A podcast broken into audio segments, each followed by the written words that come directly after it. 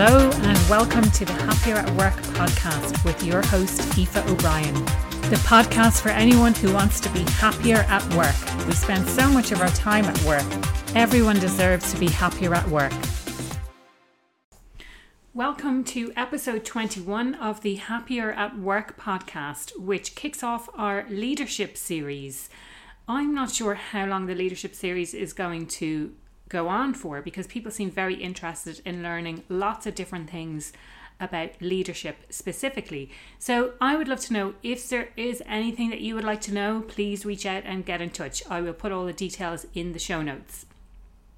Today's episode, I speak with Bernard Jackman all about the parallels between leadership in sport and leadership in business. And I just could have spoken to Bernard all day. We had such a great conversation. I really, really enjoyed it. I also have some really great guests lined up over the coming weeks for the leadership series. So I hope you stay tuned and really enjoy and keep the feedback coming. Welcome, Bernard, to the Happier at Work podcast. Would you like to introduce yourself? Yeah, my name is Bernard Jackman and I'm 43 years old and I'm living in Dublin. My background is uh, pretty varied. Actually, I, I spent uh, 14 years as a professional rugby player, eight years as a professional rugby coach. Um, I set up my own retail business uh, businesses when I was 23, 24, while I was a professional rugby player. Uh, I had a stint as a, a pharmaceutical sales rep. Um, now I'm working for a fintech company called uh, Refinitiv. So I'm, I'm, an account manager in Ireland. I'm, I'm, transitioning out of professional coaching into into the real corporate world in, in a sales role. And um, I studied international marketing in Japanese. And when I retired, I went back into the, a master's in sports and exercise management with a, a thesis in the correlation between high performance behaviors in sports and, and elite sports and business teams. So um, I've been really lucky, really varied, uh, I suppose, background and lots of different experiences and um, lots of learnings. Yeah, absolutely. Quite a varied background. Now, something you mentioned there about your thesis and and I suppose it sounds to me like the relationship between high performance in team sports and in elite sports and in in business. So can you talk to me a little bit more about that and what, what were the kind of the key findings? Yeah, well, I think I was very lucky. I mean, when you're in um, a professional sport environment, um, you know, you're surrounded with people who are obviously incredibly talented, but generally have you know a huge amount of focus, huge amounts of motivation uh, and drive, and um, and in fairness, you know, I was part of, uh, I suppose, the Leinster team that won their first European Cup in, in 2009. Um, and, uh, and Ireland won a Grand Slam in 2009. So I was part of both those squads, which was great. But more importantly, I was part of the squads the, the year before and the year before that and the year before that, where we probably didn't fulfill our potential. So um, I saw how important that, that high performance culture was. Uh, and it wasn't just a case of, of getting, you know, uh, 23 talented people um, in a dressing room, and and you're going to automatically going to get trophies. So um, I suppose being being part of that transition from you know being a, a talented team into being a, a, successful and high performing team with, with a really good culture was really interesting to me. And then when I retired, I wanted to see. Um, you know, I, I could see in sport that there was a lot of usage of of business terms and business processes, and then I think it flipped full circle and, and, and businesses started to look at sport. And I just wanted to, you know, look at some what I felt were successful teams um, in business and sport. Uh, and I suppose one, you know, just see them with my own eyes and, and speak to people in those teams and try and find out, you know, why they're successful and, and what's important to them. And then obviously from a, a theoretical point of view as well, you know, when you when you write a a, a, thesis, um, you got to be able to back it up with um, you know, with the with with the academic writings as well. So it was just a really good, um, interesting process for me. I'm something I'm massively passionate about. I'm passionate passionate about developing, you know, strong leaders. You know, being in a really high performing environment individually and, and collectively. And um, I, as I said, I, I, was very lucky to be to have the sports background, but I didn't really have the business background. So, um, yeah, I went uh, as part of my my thesis. I went and invested in in myself, and um, I visited you know Dyson in the UK, uh, Rolls Royce. Um, I visited Rolex in in uh, in Switzerland. Um, I visited Toyota in uh, Toyota factory in, in Japan. Um, and you know, I, I then from a sporting point of view, obviously I, I stuck to, to rugby to a certain extent by by spending a, a, couple of weeks with the Canterbury Crusaders, who were the most successful Super Rugby side. Um, I went to visit Melbourne Storm, who were at the time the most successful rugby league team, and uh, I spent some time with IMG in Florida, um, which who have a lot of you know highly successful tennis players, and you know I spent uh, a week or five days with Manchester United. So. Um, yeah, and it was just brilliant, just observing, you know, I suppose high performers and high performing teams at, at work, and uh, you know, I believe there's a um, there's a lot of correlation between between both sport and business, and and from what I can read and, and study, you know, military and medicine as well.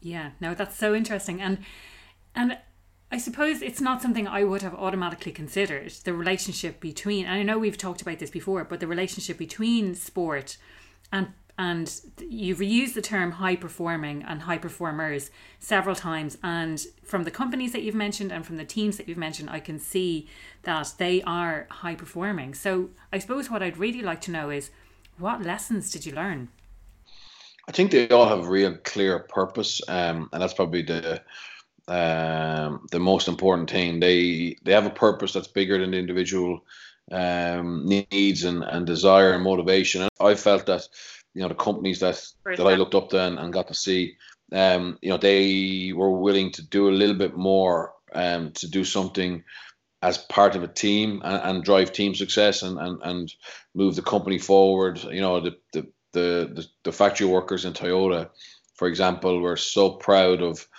of their part, uh, um, you know, on the on the conveyor belt of of bringing um, you know X amount of cars through the through the factory in a given day, and um, you know they had their their efficiency targets, um, and for them it was a matter of of real pride, and, and, and you know they they saw themselves as as Toyota Toyota being part of their their mark or, or their DNA, um, and and part of what they were, and in, in, it's very different uh, probably here at the moment, but in Japan I mean, there's a huge amount of kudos and self self um, self worth around being a one company man or woman for your whole career, and you know, really being part of of, of the, that company's success. Um, you know, probably Rolex.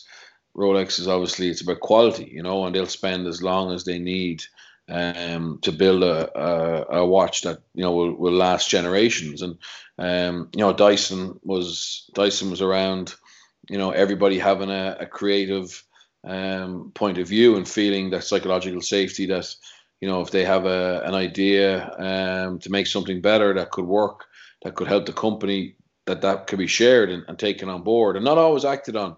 Because um, obviously you know you, you can't act on every idea but um, you know they felt that it was it, it, that they were very much a part of the of, of Dyson. So again, it doesn't have to be the same. Every company will have their own unique um, way of doing things and, and, and environment and set of behaviors. But I found um, that the teams who were successful that I visited and that I played in, you know, had a really strong said purpose and understanding of, you know, what they want to look back on in 10 or 15 years time at their period in that company if it's not something that they can do forever and you know say well i was part of moving that that company or that team from from X to Y, and um, that's the that's that was the big finding for me is a is a really strong and understood sense of purpose around where the company or team needs to go.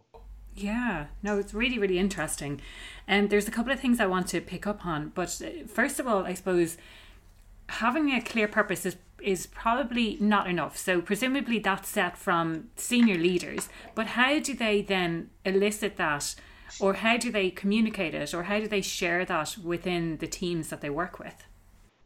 Well i think what they need to do then is you need to say okay um, if we want to achieve this and, and, and that's going to be our you know our our purpose well you know what are the behaviors that we need to have as a team to to get there? And and obviously on top of that then you need a really good um, you need really good strategy you need really good purpose. Um, you know i think it's an often used uh, quote us culture eats strategy for breakfast but i think that you know high performing teams are really clued into the importance of both. You know, um, so the, your culture is your set of behaviors. So, you know how you expect uh, people to act uh, and behave in that team. What's acceptable, what's not acceptable, um, what's really cherished, and you know, and what's I suppose acknowledged when there's you know really good behaviors. And I think that's the big thing as well. I mean, you know, people see a set of agreed behaviors as as sometimes maybe confining or or a negative, whereas I think the really good cultures they are very good at recognizing you know good behavior and recognizing you know uh, really good standards and and making people know that you recognize it and and acknowledging that and that energy and positivity that comes from i suppose a job well done or or or or a value well lived um, can really motivate people and, and, and increase their you know their sense of, of self-worth and their happiness in work you know? And uh, i know that's a, a huge uh, area of specialization for you but um, I, I definitely I definitely feel that people when they get when they work well uh, uh, or they behave well and, and contribute when that's acknowledged it, it gives a deep sense of self satisfaction so um, along then obviously said with the, with the strategy you know really having a clear cut plan um, that everyone knows their role in that plan and you know there's an accountability point of view then to to go and do it. And and um, and if the plan has to change well then you know that's clearly communicated so you know real clear communication around what the strategy is and you know what you can measure measure so people get you know really clear and clarity around their influence and their performance so there's a lot of stuff there that I would like to kind of drill into in a little bit more detail. Yeah. So I'm really glad that you said that the culture is about the behaviors and how you expect people to act. Um, something that was asked of me recently, and I thought was quite interesting, I'd love to get your perspective on it, is how um, it's this whole carrot and stick, I suppose, and it's how you drive that behavior. So if you have people, if you would like people to act in a certain way, how do you go about you did mention about recognizing and acknowledging when people are enacting those behaviors but on the other hand what happens when people are not demonstrating those behaviors or, or they're acting almost kind of against what how you might expect it and how how do you go about uh, putting a stop to that? Well i think the, the most important thing before you try and um, i suppose supervise or you know drive standards is you got to live them yourself and and um, you know, you've got to be the role model, um, and you need more than one role model. You need a lot of role models, um, you know, in, in your leadership team who are, I suppose, who hold themselves to account and who who are basically ambassadors for for those behaviors and values. And I think once that's um, once that's very much part of of your your makeup and um, you know as a as a as a person and you know you, you can be really confident in, in, in the fact that you are living those behaviors and values.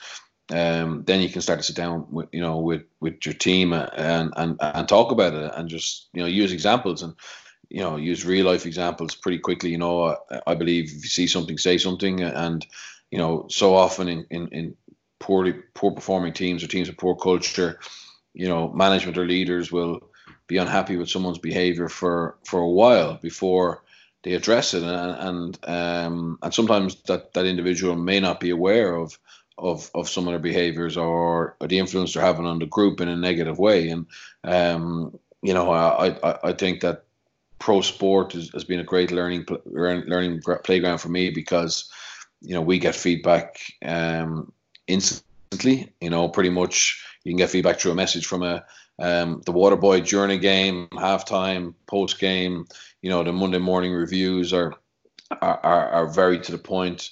Um, as I said, but you, you, can handle that because you know eh, generally we we got really good clarity around what was expected of us and what was um, to- going to be tolerated and what was going to be encouraged. Uh, so you knew what you had to do, and then if you don't follow through on that, um, particularly around the non-skill errors. I mean, I'm not talking about skills. Um, I'm talking about you know attitude, um, you know things like work rate, effort, um, enthusiasm, body language, things that you really can't control um, yourself. And you know, I, I loved the fact that we were able to get such instant feedback. But what I've noticed in the corporate world, and in some teams are you know it's only really the quarterly or or, or bi-yearly or yearly uh, reviews where sometimes uh, individuals within a team really find out what you know how their behavior is, is being seen or, or how they're how they're seen by by the other team. And even then sometimes you know people don't have the the bravery or the honesty to, to actually be completely transparent and give them feedback on that. And and um, you know they they probably don't communicate enough with with someone who's under or is underperforming and end up that person feels disenfranchised and performs worse or you know doesn't feel part of the team isn't happy in work and um, ends up looking for an opportunity somewhere else or is let go so um, I was always of the mindset of I'd rather know where I am uh, I'd rather know how I'm performing um, as regularly as possible um, and again, you know, use real life examples and, and things that are measurable uh, as much as possible um, to give me that feedback. And then, you know, that gives me a chance to to adapt and, and, and learn and, and, I suppose perform better. You know, and it's my choice. Then I know exactly what the um, what the expected um, standards are, behaviors are, and I either match up to those, or you know, or I realize you know that it's not the right place for me to um, to work and, and to I suppose uh, apply myself. Yeah, no, you've you've hit the nail on the head there. I think so. It really starts with this, the whole idea of of setting the expectation around what the behaviors should be, and then communicating and delivering feedback when someone does, and you know you acknowledge that they've performed uh, well but also equally if they haven't performed well and not waiting for the quarterly review or the annual review and having having the guts really to communicate that feedback. Now i want to talk a little bit more about that because that's something i think that a lot of people struggle with it's having those what i call the crucial conversations. So being able to have those conversations and it's it's all great you know to be you and to say oh, like i'm very accepting of feedback and i'd love to get feedback and i'd love to know how i can perform better and take that on board. However not everyone is like that. So i suppose i want to address it from two perspectives. It's the person who's delivering the feedback and the best approach that you can take to to give that and i know you said you know it's it needs to be timely and it needs to be immediate and you're in the lucky position having had that experience of getting immediate feedback, but also from the perspective of the individual. Now, I tend to actively go out and seek feedback from people. That's how I operate because I know that I would like to perform at my best. But not everyone is like that. So I'd love to kind of approach it from those two different perspectives of how does someone who's who's kind of afraid to deliver feedback, how do they overcome that fear and deliver really good feedback. And then also from the individual's perspective, who's afraid to receive feedback because they think that it's saying something really, really bad about them and their performance has been poor. And, um, you know, they just, I suppose they're not very good at, at taking feedback on board. Yeah, I think, um, I think there's, you probably have to have a slightly different mindset for both, um, both both both, uh, both cases. So for the person who's given the feedback, um, if it's someone who's given feedback regularly and that's part of their, their role as a leader, um, I think you know you need to understand that your your role is to coach, your role is to mentor, your role is to help people perform better and giving that feedback is is absolutely crucial. So whether you like it or not, whether whether you're comfortable or not, you need to get comfortable with it. And um, the best way of getting comfortable is with it is to understand how effective that is as a way of of helping people achieve their goals. You know, so bar just to, and see it as a gift and, and see it as a you know as a I suppose a, a tool that you have been given um, by stature or because of past achievement or because of your qualities as a performer to um, hopefully mentor others and, and, and, and bring them through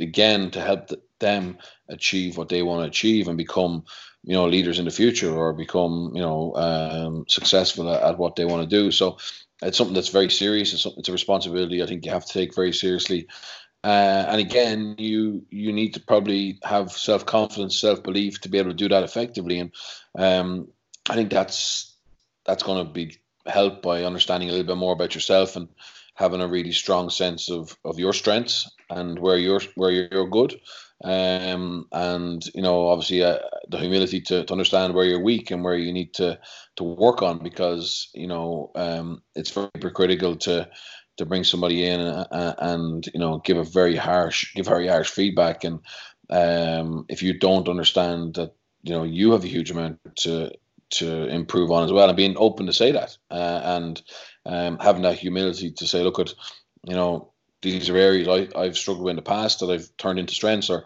these are areas that I continue to struggle with. But this is my this is my plan to to to improve in those areas, uh, because you know most more often than not, I, I've well all the time actually I feel if you're giving feedback, you need to also give solutions uh, uh, in terms of you know if the person doesn't have the understanding or, or the skill set or um, the tools to, to fix that area that you, that you're maybe critiquing, you know, you need to make sure that uh, as a as a as a leader and as a uh, as a company or as a team, you know, you you find the resources um, to help them and to make a plan. So the next time you sit down with them, they're better equipped to actually um, perform that task, you know, at the level that that's that's needed. Uh, so that that'd be it for me is is having real humility, uh, but also an understanding of of what your strengths are and you know why you are I suppose qualified to to give this feedback um, and um, if you don't have that confidence in yourself I think you'll always flap around a little bit and um, you know you won't give give it the, the quality the quality feedback that that, that your, your team needs.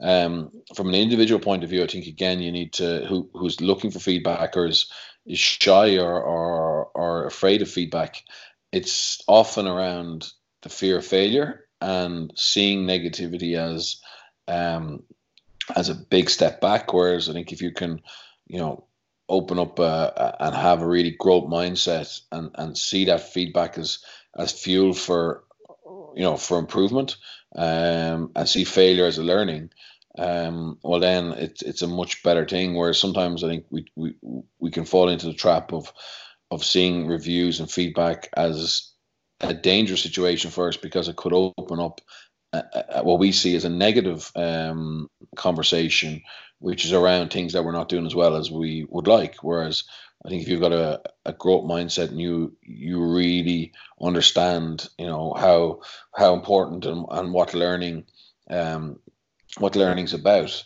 um, and you want to be you want to be stretched, um, well then you know you will embrace that you know at, at, at a much better uh, in a much better way, and you're going to be much more open to it, and eventually, you know, uh, you, will be like you are, Aoife, where you you actually want it, you know, and um, you know I don't know if you saw the um, the study uh, in that Daniel Coyle speaks about in his book, The Talent Code, um, where they're comparing, you know, why the Japanese and uh, kids are much better at maths than the US kids. Yeah, so they basically put um, it was an educational study. They put video cameras in in a classroom in Japan and um, and a classroom in America, and they taped it for for a long period. So it was an eighth eighth grade algebra class, hmm. um, and it turned out the American class the the students were struggling a little bit, um, and only you know struggling only about two percent of the time.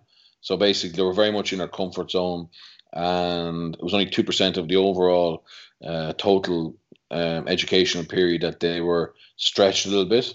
Um, but the Japanese class, they were stretched forty percent of the time, and uh, so basically, and the Japanese um, algebra results uh, at, at eighth grade are, are, far higher than than the uh, equivalent in, in in America. So it's just an you know it, it would feed into my belief around around self improvement and and and and learning would is that you need to constantly be at a not constantly, but you need to regularly be at a at a, at a I suppose a, a period of, of stretch where you know you you achieve something, you're performing quite well, and then you know there's an opportunity to maybe get a little bit more uncomfortable um uh, to improve again or be taken a little bit outside your uh, your area of expertise. And i think that the feedback sessions are are an ideal opportunity for that to, to understand, you know, where you're at at the moment, and then you know, under, you know, be comfortable with that, and then find, I suppose, the next level for you to to go to somewhere else, which again you might be uncomfortable for a while, but you know eventually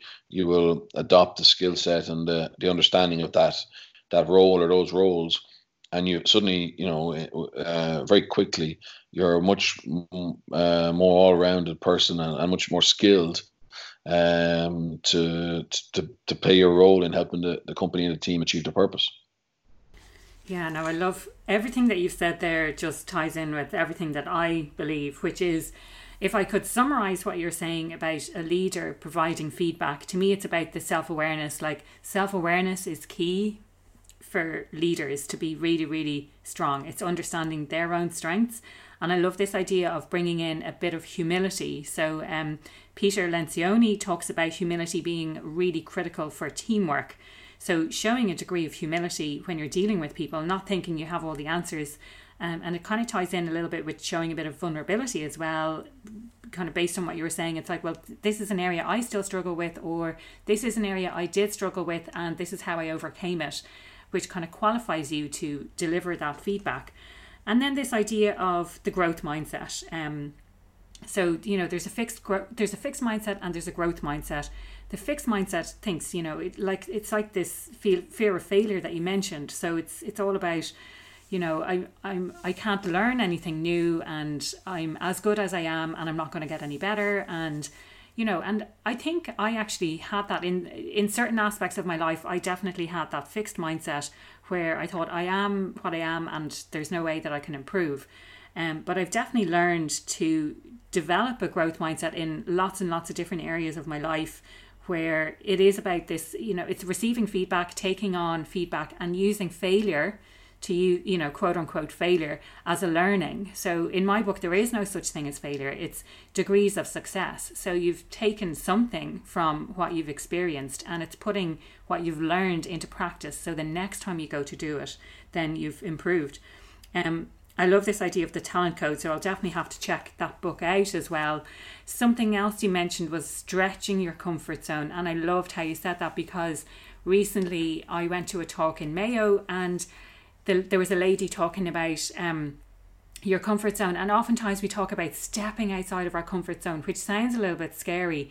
But she used an, an analogy and she drew a nice picture of, say, a circle, and then if you have a circle outside that which is slightly wider and that's you kind of stretching your comfort zone and you do stuff that's outside of your comfort zone and you know you, you you do it and it goes okay and you do it again and you still feel like it's a bit uncomfortable it's outside of your comfort zone and you do it and you do it and then that stretches and that becomes your comfort zone then. And then you can stretch it even more by doing something else that's a little bit scary. Um so I really, really liked that analogy that she had, and it's it goes back to what you were saying about stretching. So being in a period of stretch, forty percent of the time, I love that. I love that. Yeah, and we like as a as an ex um, professional uh, rugby player, you know, the gym work would have would have kind of taught us that. So like we would have had, you know, for example, the bench bench press exercise. You know, we would have gradually put more weight on it, you know, every week, and and I had negative reps, which is basically where you actually can't lift the bar with the weight on, and your your mates have to kind of help you get um, lift lift it, lift it up. So you're not actually successfully on your own achieving, you know, the lift, but very quickly your your body adapts to that that stretch and that that stress, and suddenly then you are able to lift on your own. So you know, it's that it's that I suppose that physical um, ability to to adapt and, and to succeed and, and, and be stronger from from stretch. And then obviously bringing that mindset to to things that aren't physical you know which are which are the mental stretch. And and you know by putting yourself in situations people who, who, who hate public speaking or fear public speaking you know finding ways to to build up that I suppose that uncomfort and, and turn it into something that they're they're comfortable with even though they may never be fully comfortable with something that doesn't hamper them from from doing it. And and um it's just it's just finding finding things that you, you find uncomfortable or maybe your weakness that you've you've shied away from and trying to trying to get better at them. And um and getting better at things usually involves failure. Like i've been incredibly lucky. I've achieved you know all my dreams as a professional rugby player but but i lost uh, more games than I won over my career, um, and I, I have had unbelievable amount of disappointments and and rejections and and and, and being dropped, etc. But yet you know, when I look back on it, you know, I wanted to win a European Cup. I did. I wanted to play for Ireland. I did. Um, you know, I wanted to play for my home province. I, I did. I wanted to travel. I did. So, um, but in, in in amongst that, there was an unbelievable amount of of failure and pain and and I suppose um, loss of confidence and, and gain of confidence and uh, and just trying to build up your resilience and, and um, finding a way to succeed. Uh, and finding a way to succeed for me was always, you know, how can I get better? And and you know how can I help the team better, and uh, you know so it was, a, it was, an unbelievably good environment, uh, but it certainly wasn't an easy environment, and um, and I think that's the that's the key is is is to you know understand that we all want we all think we want to work in a place where you know everything is easy and um, there's no stress uh, and um, you know it's like clockwork but probably in terms of personal development uh, and giving us the tools to, um, I suppose, be better. It, it, you know that challenge in those tough times um, can often be where we actually find out more about ourselves and where we improve more. Yeah, I totally agree with that. So, something that really resonated with me there, and something I've been thinking a lot about lately, is this the idea of the physical ability and um, the mental side of things as well. So if you think about it from a physical uh, ability, something that occurred to me was if you can overcome these physical restrictions. So say at the moment there's no way that I could run a marathon. I couldn't just go out tomorrow and run a marathon. However, if I trained for 6 months or a year or however long it takes and I and I improved um you know a, a little bit at a time, a little bit at a time until eventually I was able to run a marathon in achieving that huge physical goal, uh, do I then? So I, I, I'm like, do I suddenly become able to overcome any challenge in my life, whether that is another physical challenge or kind of a mental thing? And some of the, the other things I'm thinking of, so recently I saw on Instagram, Mel Robbins for years had wanted to uh, do a backflip off a boat. So she had a video where her son had videoed her. He taught her how to do the backflip and she did it. And for years she had been afraid to do it, she didn't know how to do it. And she plucked up the courage anyway and she did it. But she said she had practiced so many times and she learned from her son and she improved and she got better. Um, and the other thing that springs to mind that's kind of popping up a lot in my consciousness recently is Wim Hof and the Wim Hof method and the using cold. So whether it's being exposed to the cold, especially the Irish Sea, so you know, being in or taking an ice bath or something like that, and overcoming that physical kind of sensation or physical pain or physical coldness on your body, but using mental resilience. Yeah, absolutely, and I, um, I think a lot of people um, do I suppose they they use their their sense of of achievement and and uh, I suppose the success they get from overcoming physical challenges, whether it's a marathon or whether it's you know a, an ice bath or, or a hike, etc., as it gives them confidence for non-physical tasks, uh, and and that's something because it's a challenge that maybe, as you said, you know, running a marathon today might look like it's it's impossible, but what you understand then is you break it down and you you basically follow a process and follow a plan, and eventually you know you succeed in running a marathon and and you know it, it's not the it's not the actual running a marathon isn't going to help you you know deliver a better presentation um, but if if you follow the same process you know and and you know you you work out what what tools, what skills, what materials do I need um, to give a great presentation.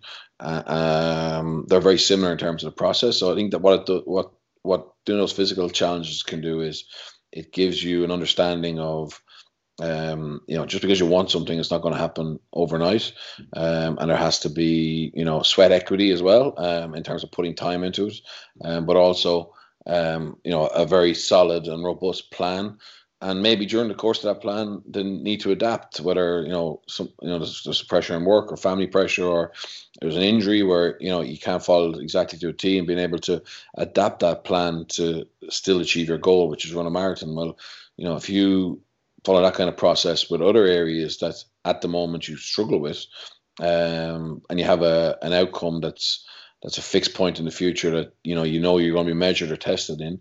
Um, well, you know, repeating that process again, ordinarily, once the pl- if the plan is um, is correct and you have the, the, I suppose the tools and the skills around you to help you, uh, you know, you will you will actually succeed then. So. Um, I think that's why it's a great um, it, it, it's a great help to people, and a lot of a lot a lot of people don't who succeed in something like that get a great sense of of self worth, and that again helps them also in terms of you know achieving other things.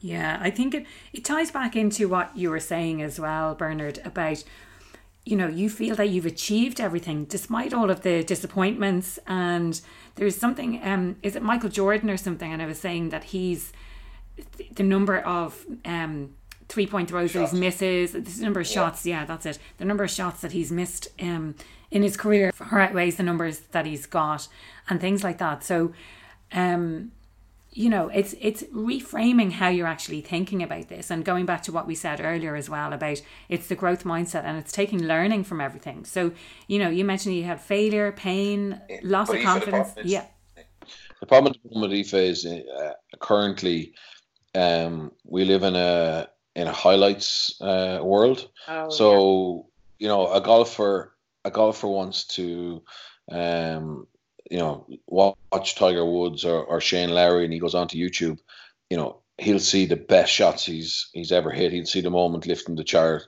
uh, the claret jug. Um, but he don't they don't see the struggles. They don't see Shane Lowry as a as a twelve year old playing two rounds a day. Um, you know, and they don't see him um, out in the golf course, um, you know, three hours before you know the competition starts working going through his routine so that's the that's the big issue at the moment is that um it it's it's harder to see um the struggle and it's harder to see uh, the dedication as i said the the sweat equity that people the successful people that we that we see as role models and we want to uh, emulate um, we only see the end outcome, and uh, and below that is an unbelievable uh, struggle and, and journey to to get there. So I think that's really important to understand that um, the people that we envy and, and, and sometimes we go, oh, he's so lucky, he's, she's or she's so lucky, you know, she's just talented.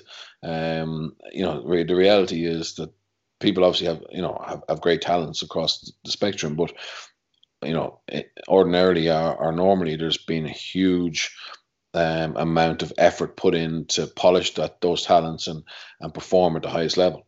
Yeah. So oftentimes it's um, we what we see is an overnight success but in fact we what we don't see is everything that goes underneath that. And it, it reminds me of the the um, iceberg analogy for success. So what you see is all of the success and the accolades. What you don't see is what you described as the sweat equity like all of the the fear, all of the rejections that you've had, all of the quote unquote failures that you've had to date, nobody actually sees that. What you see is, oh wow, she's been really successful and she's achieved this, or you know, oh wow, she's run a marathon. And but what they haven't seen is the five a.m. five a.m. mornings, getting up to train for it, and and things like that. So um, yeah, really really interesting insights there. You know what? As well, a lot of the high performers are very good at blocking out those um, those disappointments and, and those failures as well. So while they understand that failure is, is a is a gift and is learning, um, you know, if you ask them to summarize their career, you know, they would generally only focus on the on the wins and the and the, and the highlights, um, because they've got a really good because they understand that failure isn't a, a negative.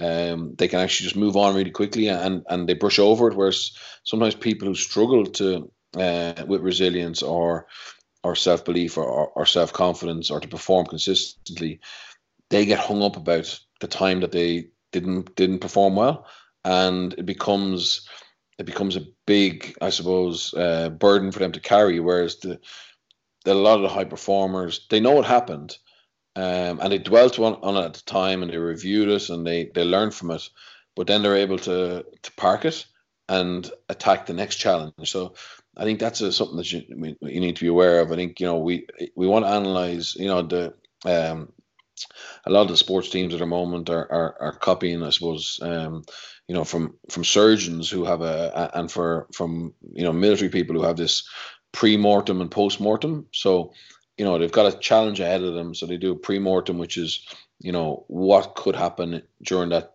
during that event, you know, and try and I suppose predict as as much as you possibly can about what could happen. A, a huge area that um, a lot of the elite sport teams have copied from um, from high performing business teams and high performing um, medical teams for, for surgery, etc., and uh, and military teams was that you know pre mortem, post mortem. So they would spend a huge amount of time you know, trying to analyze what was ahead of them. So if that's a match, or if that's a surgery, or if that's a, you know, a battle plan, um, or a, a, you know a product launch, they will really, really spend their time analyzing what could happen um, on a given day, or in an event, or in, a in a, uh, in a, a topic that they need to fix. And then obviously they put the tools and the processes in place um, to manage that moment the best they possibly can. Uh, and then the event happens, and then after that they do a post mortem, and that post mortem is is you know really detailed, um, really clinical. Um, they hold people to account, they hold themselves to account, and they take the learnings from that, and then they move on. Um, and it's done. Then they don't look back anymore. It's about the next event and the next pre mortem. Whereas I think sometimes you know the people who don't have that resilience or who aren't as consistent or, or aren't moving forward uh, um, as well as they possibly could they keep looking back. They keep looking back at the event and they look back at the failure and they're overly critical of their own role in in maybe that failure. And that actually affects their ability um, to be successful at the next event because you know there's that negativity and sense of I suppose um, a lack of a lack of self worth sometimes that, that we take on our uh, on our shoulders, um, which hold us back. So you know, I think you know the really high performers that I that I've seen and the high performing teams, they don't shy away from analyzing their their performance and what went wrong, and their role within that. But then they move on quickly, and they're much better at actually, I suppose, you know, carrying the positives and the moments of success with them. Um, and while they've ne- recognized the, the failures completely, they seem to be able to leave them behind more. And uh, I think that's a great tool to have. Is there something in particular that people could do? Like, is it about meditation, mindfulness, that type of stuff, or how how do people stop seeing the their own failure and having that kind of negative bias then come in and impact on other stuff? Okay. Well, I just I just think it's look at again, and something maybe you know they probably need to, to do a little bit more in, in schools, but uh, and you know education and society. We just really need to look at the successful people that we all admire, and look at their you know their track record and, and see that they have they failed. Some of them failed more than you know more than um, anyone else, but um, how they've been able to to get there, and, and really that the, the struggle is part of the journey, um, and the failures, you know, failures, as I said, are are um, a huge part of, of of becoming better and, and getting closer to to success. And, and the people who maybe haven't moved on sometimes analyze people who who are very talented i mean um, but didn't fulfill that potential and and why. And and often it was it was because of that being overly hard on themselves um, without being able to furnish and and use that that self um, self awareness or, or self disciplining, um, furnishing that with a with a plan to get better and, and to, to be able to to move on to the next next challenge. So, I you know I, I just think study successful people um, and successful teams as much as you possibly can, but really focus in on the areas where you see um, them have had them having had a setback and seeing how they reacted to that and seeing how they didn't um, let that stop them, you know, moving forward and achieving their goal. And um, uh, there's lots of examples of it out there, but sometimes we don't. As I said, we you know we'll we'll watch the highlights part, we watch the end, we'll read the last chapter, but we don't see what happened, you know, uh, throughout their journey. Yeah, and do you find recently that there's kind of a shift towards the the uh, underbelly, for want of a better word. So it's kind of the people are showing a bit more of their failure, showing a bit more of the reality of what's going on, especially in this day and age of social media, where there was a time where very much everything was about the highlights. Do you see that happening where people are being a bit more authentic about how they got to where they got to, or sharing the behind the scenes of what's really going on? Yeah, I think I think so, and I think we're like you know what I said.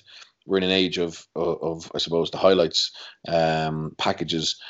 I also do think we're in an age where information is so freely available, and um, whether it's podcasting, whether it's documentaries, you know, whether it's books, um, or whether it's you know actually contacting you know people that you admire and and and, and trying to get them meet a meeting for a coffee and um, I think we can everybody's so accessible now. There's so much information out there you know I think we're very fortunate and we should be you know we should be performing better than than ever because we have all the tools so um, and again as I think the fact that people understand now how important the struggle is again those those elite people that we look up to aren't afraid actually to they understand it themselves. They understand that's been a part of it, and they're not they're not afraid to share it. So there's lots of um, there's lots of reasons why you know uh, it's probably never it's probably never been a better time to actually perform better uh, and to improve as an individual, and we just need to we need to want that and crave for that and and I suppose tap into the resources that are out there. Kind of going back to something that you had mentioned earlier and you, you brought it up again there. It's like we we need to kind of want that. Do you think that all people want to get better? Like is that part of human nature that we just want to improve in some way? I think the majority of people um, uh, want to improve. I think people who have you know strong strong set of goals um, and, and are motivated to to achieve things.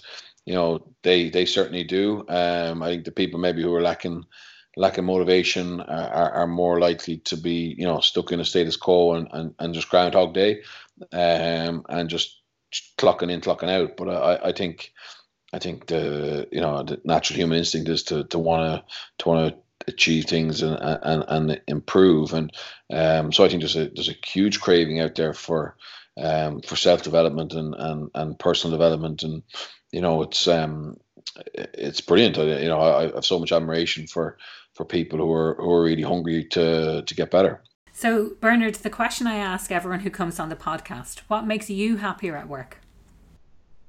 Um, for me to be happy at work, I need to understand my role um, in the organization, what's expected to me, and uh, feel that if I need um, I need help um, in terms of getting there, that you know people are willing to to help me. That I'm pretty pretty pretty simple, or maybe it's very complex, but that's what um, that's what I suppose gives me a sense of, of satisfaction that I know what I'm being judged on, measured on. Just clarity around that, and then you know I like to just do my job to the best possible level and and, and constantly look for I suppose feedback and and um, I suppose uh, a way of knowing if I'm doing it well or how I'm doing. And uh, and then as I said do that post mortem and then move on again. So but that starts with actually knowing what your role is and and what's expected of you and how that that fits into the team team role. Yeah yeah. Bang on. Brilliant and if people want to reach out and, and connect with you, how what's the best way to go about doing that? I'm on LinkedIn um, and I'm on uh, Twitter at, at Bernard Jackman. Um, yeah, they're probably the two best. Uh, I, I, you know, I engage. I'm open for private messages on on Twitter and and and um, yeah, anyone who wants to add me on on LinkedIn, absolutely fire a message. And you know, I'm always happy to meet for coffee or or, or have a Skype chat and and just talk about performance.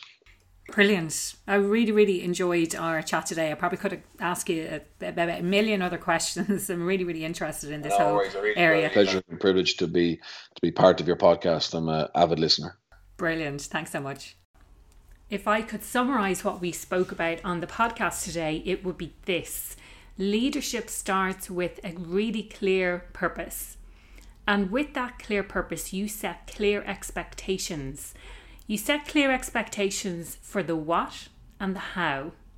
The what is really about the strategy and the goals that you are trying to attain as a business. And the how is the culture and the behaviors associated with how you go about doing your business. And all of this hinges on giving and being open to receiving feedback about how you're performing. I love this whole idea of starting with why. It seems to be something that's spoken about an awful lot here, and maybe a lot of people don't know how to do that. The purpose is bigger than individual needs. The real focus should be on the team, and people should have a sense of pride around working for the organization. The leaders should be the role models within the business, and they should demonstrate how they expect other people to act. What is acknowledged becomes the norm then. So if you see something, you need to say something, whether that's positive or whether it's negative or constructive. Clearly defining how you're going to get there by using a strategy and a clear understanding of your role within that strategy is really crucial for success. There needs to be a focus on measuring and giving people accountability for achieving their own success. Communication is also really, really important, especially when it comes to feedback. As a leader, it's a crucial part of your role to give feedback to people. Look at it as giving someone a gift. You're helping them to achieve their goals. What makes a good leader or someone who gives great feedback is someone who has a really great self awareness. So they know what they're really good at, but they also have the humility to admit what they're not so good at. Think of what makes you qualified to give the feedback and also think about the quality of the feedback that you're providing. On the flip side, we all at some stage can be on the receiving end of feedback. And it's flipping how you view feedback. So we often see it as something that's quite negative. We tend to be afraid to fail as well. But if you see it as something, as an opportunity to learn, and if you have that growth mindset as well, and it's really focusing on failing, and I, again, I don't really like to use that word, but failing helps us to learn how we how we can improve and what we need to improve on. This discussion on feedback sort of led us into a chat more around the mindset type of stuff. So how we deal with disappointments. Um, so achievement tends to come from fa- failure, pain, loss of confidence, and then gaining in confidence. You always need to find a way to succeed and find a way to get better. And as humans, we tend to want to be better. Challenging times offer us the chance to be better, and especially when we get feedback on how we can improve. If we follow a very definite process or plan and be really clear that success doesn't happen overnight, so oftentimes what we see is the result of years and years of effort that people have put in it's the sweat equity, as we called it. But actually, what we neglect to look at is the years and years that it took to, to reach that quote unquote overnight success. Bernard mentioned, and I totally agree, we live in a highlights world and people kind of dismiss things and say, oh, well, she's just talent, talented or she's just lucky. The difference is that high performers don't dwell on their failures, they take it as an opportunity to learn. Oftentimes, people who get stuck are the people who are overly critical of their own failure and they get stuck in a negative spiral. But look at failure as the path to success. Study what successful people are doing. And that wraps up pretty much what we spoke about. I hope you really enjoyed today's episode. I will put more details in the notes. You will find me across all social media. Connect with me on LinkedIn, Aoife O'Brien. You'll find me on empowermentcoaching.ie or on Twitter, empowerment underscore IE. I'm looking forward to connecting with you, to hearing your feedback about this podcast or any of the other podcasts. If you know someone who you think would enjoy the podcast, absolutely share it. There's multiple ways to share the podcast. You can share the links, you can share on social media, you can share by email and WhatsApp. Thanks for listening. Well, there you have it. Thanks for listening to the Happier at Work podcast with Aoife O'Brien. Don't forget to hit the subscribe button and don't forget to rate and review the podcast.